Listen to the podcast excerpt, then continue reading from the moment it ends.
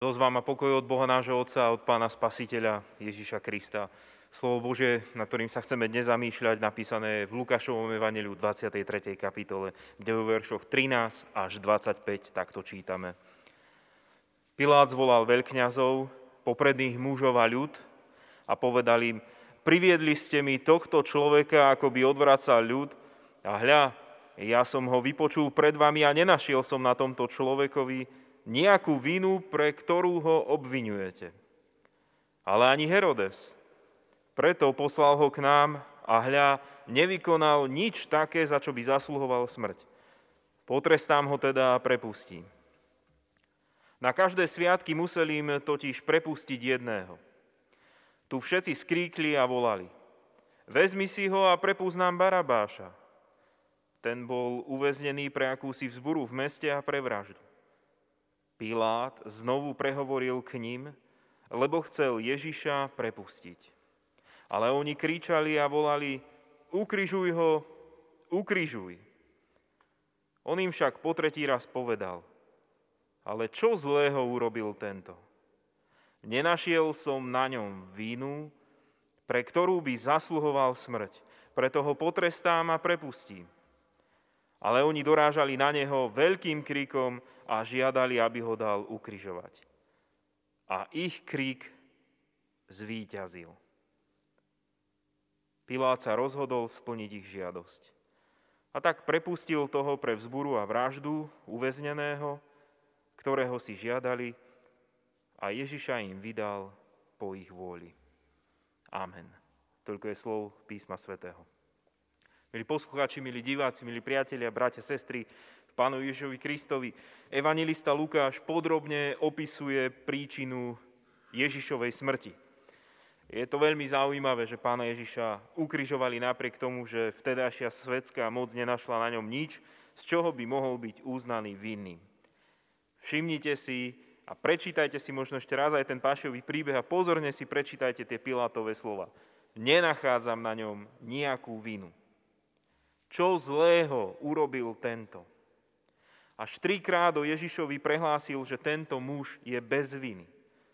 Prvýkrát ho vypočúval Pilát a dospel k záveru, že nie je pravdivé to obvinenie. Tohto sme pristihli, ako prevracal náš národ, zakazoval dávať dane cisárovi a hovoril o sebe, že je Kristus kráľ.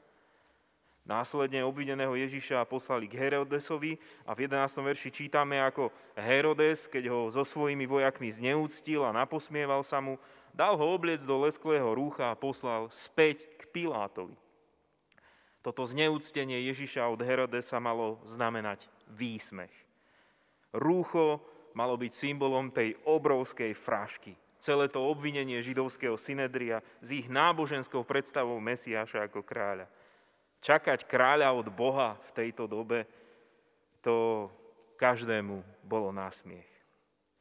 A napokon Ježiš tretíkrát pred Pilátom, ktorý ako rímsky prefekt zvoláva ľud a svedčí, po tretí raz povedal, ale čo zlého urobil tento?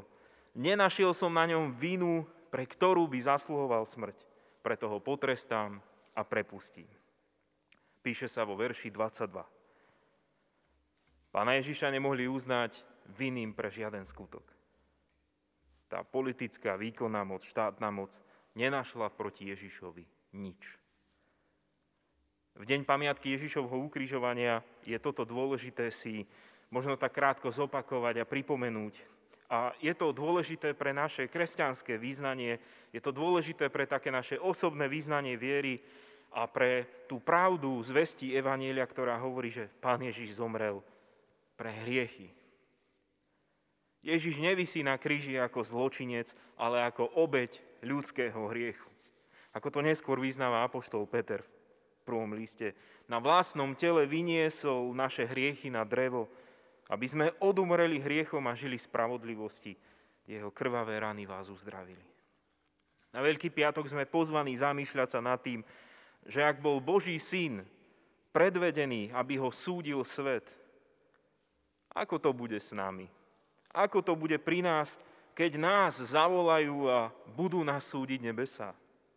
Ak Boh neušetril svojho syna toho svetského súdu, ako to bude s obyčajným človekom tohto sveta, ak budú súdiť jeho?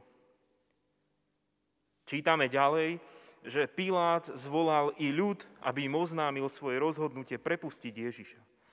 Ľud si však vtedy mohol vybrať medzi odsúdeným Barabášom a Ježišom. Ježiša, ktorého poznali najmä podľa prejavov milosrdenstva a božích zázrakov, toho teraz vymenil vyvolený ľud za Barabáša. Pouvažujme nad tým, aké by to bolo byť v koži Barabáša. On vedel veľmi dobre, čo má na rováši. Bol obvinený za zburu a vraždu. A druhým súdeným tým bol Ježiš, o ktorom všetci vedeli, že on nikdy hriechu neučinil, ani lsti nebolo v jeho ústach. Ukrižovanie pána Ježiša teda pripisujeme tej udalosti, keď si ľud nevybral Božieho syna, ale čítame o ich obrovskom kríku. Ich krík, ktorý bol možno výrazom hnevu, nenávisti, ľubovôle. Ich krík priviedol bezradného Piláta k tomu, že umožnil ukrižovanie Ježiša Krista. Ale oni dorážali na neho veľkým krikom a žiadali, aby ho dal ukrižovať. A ich krík zvíťazil. Hľadal som slovo krík vo vyhľadávači. A prvýkrát je v Biblii spomenutý krík ľudu práve pri návrate Mojžiša z vrchu. V 2. knihe Mojžišove 32. kapitole čítam. Keď však Jozua počul krik ľudu, povedal Mojžišovi, v tábore je vojnový pokrik. On povedal, to nie je pokrik víťazstva, ani hlas kriku porážky. Hlas veseliacich sa počujem. Sú to verše zo situácie, kedy sa Mojžiš vracal s desiatimi božími prikázaniami v rukách od hospodina a Izraelci medzi tým žiadali od Árona uliať zlaté tela. Zabudli na hospodina, ktorý ich zachránil z egyptského otroctva, Boha, ktorý ich vyviedol z každodenného bremena v Egypte, Boha, ktorý vypočul ich modlitby, vymenili za zlaté teľa. Veľkým krikom sa teda radovali, hodovali, oslavovali svojho rukami vytvoreného Božika. Pre slovo hriech máme v Biblii viacero výrazov. To slovo hamartia doplňuje významovo výraz parabásis, čo doslova znamená minú cieľ. Môže to tiež znamenať vybočenie z priamej línie alebo prekročenie hranice. Známe sú tie slova z listu Jánovho. Každý, kto pácha hriech, koná aj proti zákonu. Hriech je prestúpením zákona, ale známe sú aj Pavlové slova z listu rímským. Všetci totiž zhrešili a nemajú slávy Božej, ale ospravedlnení sú zadarmo z jeho milosti skrze vykúpenie v Kristovi Ježišovi. História sa teda opakuje.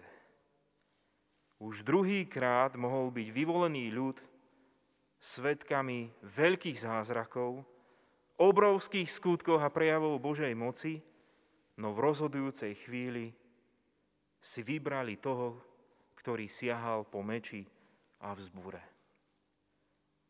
Opäť sa minuli cieľa. Opäť si nevybrali Božiu lásku, Boží zákon, Zabudli, že boli vypočuté ich modlitby. Mali možnosť oni naplno prežiť, vidieť zasľúbenie Božieho slova. Jednoducho oni zažili tú reálnu, tú bytosnú prítomnosť slova Božieho v Ježišovi Kristovi.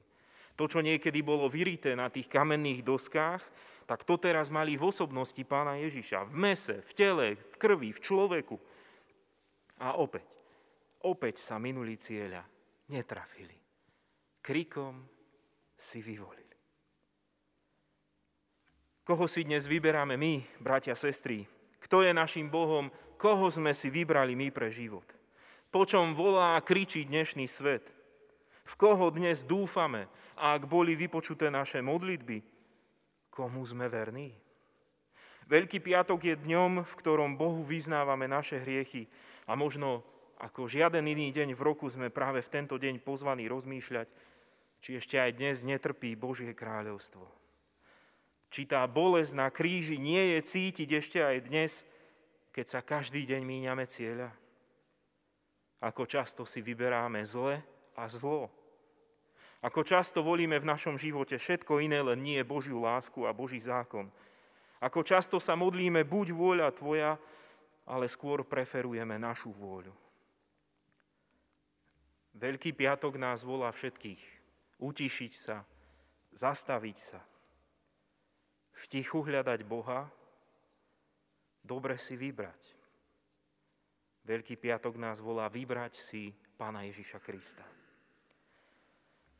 Čítame, že oni kričali a ich krik zvíťazil. Vymenili toho, ktorý nič neurobil a nevykonal, za takého, ktorý bol známy pre vzburu a vraždu.